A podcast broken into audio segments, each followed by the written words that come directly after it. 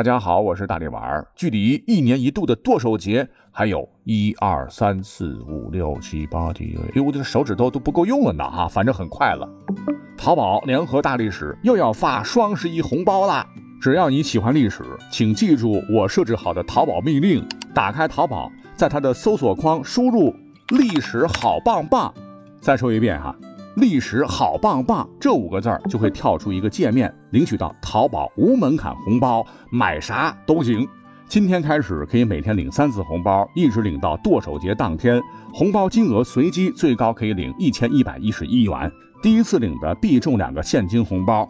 不过要特别说明的是哈，这个红包有期限限制，十月二十一号到十一月三号领取的红包，要在十一月一号到十一月三号用掉，不用就作废了。十一月四号到十一月十一号领取的红包，一定要在十一月十一号当天使用掉啊，否则作废。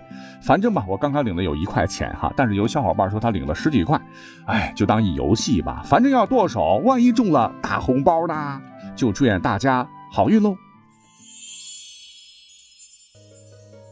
管他正史野史，这里只有大历史，大力讲的历史正在播出。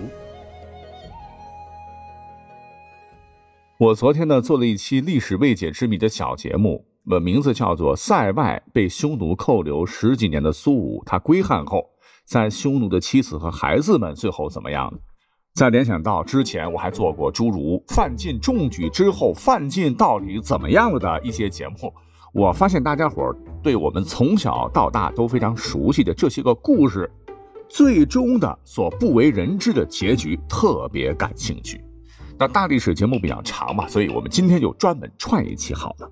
哎，咱先来预个热哈，我大概一提。我呢是小时候语文课本学过的哈，齐国大夫晏子使楚的故事。这里边呢，主人公晏子确实是口才了得，深得齐王欣赏。从我们今人的角度看，哎呀，都觉得晏子是一位充满智慧的人物。我们就此再举一个大家平时没有听过的例子好了。来证明燕子的脑袋瓜得有多快啊！说是有一次呢，齐国的马官杀死了齐景公的爱马，齐景公非常愤怒，提着宝剑冲过去就要杀死这个管马的。燕子及时拦住了景公，他是想救下马官性命，但齐景公气在气头上，这可怎么办呢？哎，想了想，燕子马上指着马官说：“哎呀，您确实不能这么便宜了他。”要让他知道冒犯了国君的尊严才被处死的。齐景公觉得，哎，这话有道理，就停住，继续听他说。晏子趁机就从齐景公手中拿过宝剑，指着养马的说：“得你受死吧！为国君养马，却私下杀死了国君的爱马，这是你的第一条罪。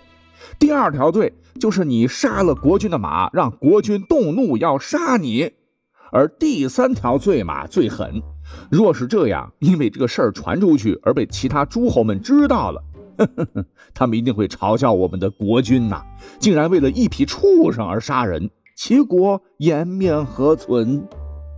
齐景公一听，赶紧拉了拉燕子，悄悄地说：“哎，我看这事儿啊，就算了吧。”哎，正是因为他有着反应极快的大脑，有特别好的口才，所以呢，晏子才代表齐国出使当时的楚国。于是乎，就发生了很多故事，什么出使狗国才钻狗洞，现在我出使的是楚国，难道楚国是狗国吗？啊，什么齐国贤明的人就派他去出使贤明的国家，而我最无能，所以我只能出使楚国。什么橘生淮南则为橘，淮北则为枳等等啊，这些故事我们听着都特别解气呀。把楚王品行差、楚国风气差，是不带脏字的骂得酣畅淋漓，使得楚王自取其辱，是替齐国挣回了颜面啊。晏子也被我们称之为极有智慧、机变之人。但其实历史上啊，晏子也是有黑历史，那就是一逃杀三世啊。说齐国当时有三员大将，军功十分显赫。晏子一日设计，把他们三个人都请了过来，一起参加宴会。但是他呢，确实准备两个十分珍贵的桃子。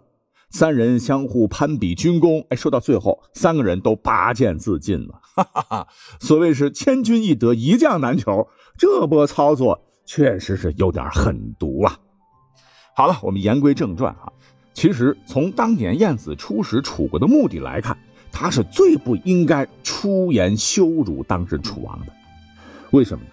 因为之前啊，晋国还是中原霸主，依附晋国的陈蔡二国被楚灵王攻击，纷纷求救于晋国，没想到却被老大晋平公给拒绝了。这让齐景公就猜想：哎呀，是不是晋国不想做中原诸侯的领袖了？那我齐国可以恢复桓公荣光，来当诸侯老大了吗？其实啊，这位晋平公啊，根本就不是他想的那么弱啊。历史上，人家领导有方，将楚国打得丢盔卸甲，放弃中原争霸，同宋魏等国结盟，再度恢复了晋国霸业。也就是说，依然是当时的超级大国。即使是说实力衰微一点，可瘦死骆驼比马大，晋国依然还是诸侯中实力最强的。齐景公野心勃勃，想取而代之，恐怕实力不济呀。就是因为悬殊嘛，所以呢，他当时必须联合南方的巨无霸楚国一起来对抗晋国，共同将晋国从霸主的位置上拉下来。那这样的话，齐国再次称霸，事半功倍了。哎，这才有了。晏子使楚的外交行动啊，那好了，既然你的战略目标定的是这样，那面对楚国的一次次试探，一味的直接开重炮回击，在人家地盘上搞得楚国君臣是灰头土脸，这哪里是最为明智的选择呢？要知道啊，是你们齐国要称霸，实力不足，想联合人家楚国搞联盟，想看看楚国对此是个什么态度。那如果你是外交官，你会怎么做呢？那这个故事，我们一直都说啊，晏子机智，晏子维护了齐国荣誉，楚王狭隘自大，目中无人，满也不知礼节，待人不友好等等，跟傻叉一样，活该被晏子戏弄。实际上，在外交工作中，晏子的这种做法是非常危险的。齐国对于楚国来说，并不是必须的盟友，让楚国与齐国结盟，得罪于晋国，兵凶战危啊。换言之，晏子不管不顾的讽刺挖苦。一旦惹怒楚国，不要说楚国发兵打齐国，楚国要是怀恨在心，转而联手晋国一起攻伐齐国，那齐国的损失可就大发了。甚至呢，现在有朋友说，如若不是故事中的啊所谓的那个草包的楚灵王心胸大度，不跟鼓噪之蛇计较，那齐国搞不好还真有可能被灭国。要知道，春秋时期国家与国家之间一言不合便开战被灭国的实力。实在是太多太多了。故而说，被我们今天一挖，这段不为人知的历史背景，你是不是觉得燕子的表现并非是完美无瑕呢？或许这一切又都是楚灵王当时幕后设计的套路。你看故事当中，处处刁难燕子，燕子若知难而退，楚灵王也没什么损失，避免跟晋国闹掰。那就算燕子是机智化解，但如此明目张胆的刁难。也让别国知道啊，我们楚国和齐国结盟，那是迫不得已而为之，已经尽过力了。这是一种典型的外交手段呐！哎，难道这才是晏子使楚的幕后真相吗？再比如，在战国时期，我们依然很熟悉的毛遂自荐这个故事，它其实应该还有一个最终的结局啊。你可能只知道毛遂当年是如何自荐的，却不知毛遂是如何死的。说是在赵国长平之战之后元气大伤，而邻国燕国却趁火打劫，派大军前来攻打。赵王此时损兵折将，手下亦无良将，哎，这该怎么办呢？正在他一筹莫展之际，哎，忽然灵光一闪。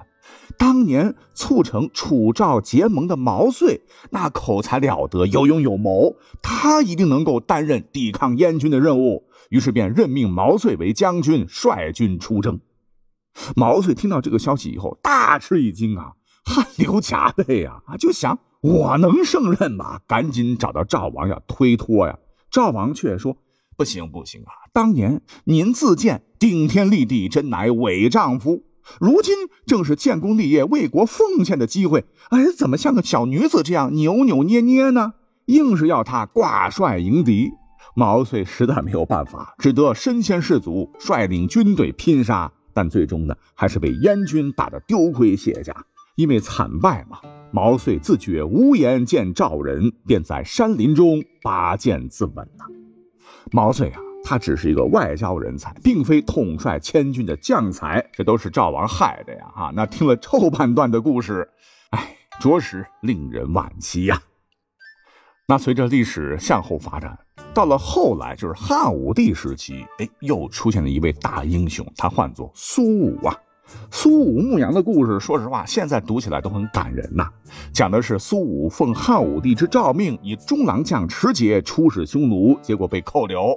匈奴贵族多次威胁利诱，迫使其投降，然后将他迁到北海，就是今天的俄罗斯的贝加尔湖，冰天雪地牧羊嘛，扬言公羊生子方能释放他回国。那在此期间呢，匈奴一直没有放弃要招降苏武的决心。甚至像对待张骞一样，给他安排了一位匈奴女为妻，还生了儿子啊！试图通过这样的方式使他沉浸在温柔乡，丧失斗志。就这样，整整十九年，冰天雪地里牧羊，最终苦尽甘来。因鸿雁之际，他最终归汉。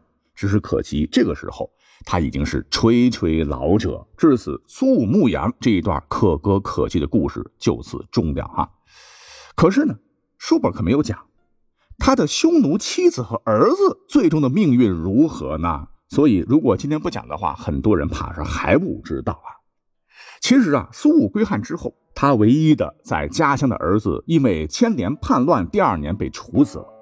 后来即位的汉宣帝那是通情达理，为了不让老人家绝嗣，就支付了大笔金帛，赎回了苏武的儿子苏通国。而至于那位匈奴女子，史书是预言不详。一种说法是，苏武归汉后，迫于压力，他另嫁他人，永远的留在了寒冷的漠北。还有一种说法说，他的匈奴妻子早在苏武回汉朝后不久，因病不治身亡了。啊，总之说法不一。这应该才是苏武牧羊故事的终章。那再后来，就是在东汉末期，我们从小也听过这么一个故事，叫孔融让梨。大家伙到现在一提到孔融，一定觉得他是一位懂事、乖巧、孝顺、懂道理的孩子。所谓是三岁看大，七岁看老啊，谁都觉得这样的孩子长大以后必将成为国家栋梁之才。但是啊，你所不知道他后来发生的故事，简直让我们感到大跌眼镜啊！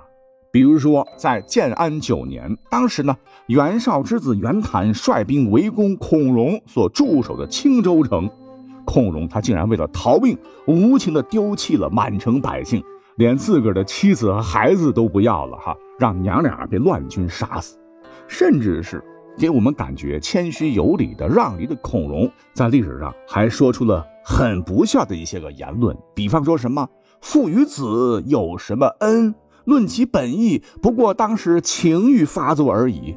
子与母又有什么爱呢？呃，就像一件东西暂时寄放在瓦罐里，倒出来后就没有什么关系了。他还一再加码说，闹饥荒时有点吃的，如果父亲不好，便宁肯拿给别人去吃。那这样的言论，在当时汉代以孝治天下，绝对是有悖人伦。若不是兵荒马乱，他肯定早被朝廷下狱了。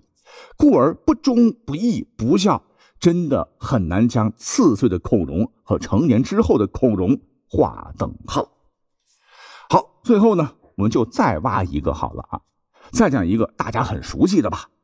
你像江郎才尽，是我们比较熟悉的成语。这个故事大家也听说过啊，说是在三国后南北朝时期啊，有一位文学家唤作江淹。虽然说家里比较贫寒，却是个神童啊！三岁时就能识不少字，六岁便可作诗，二十岁时已经小有名气。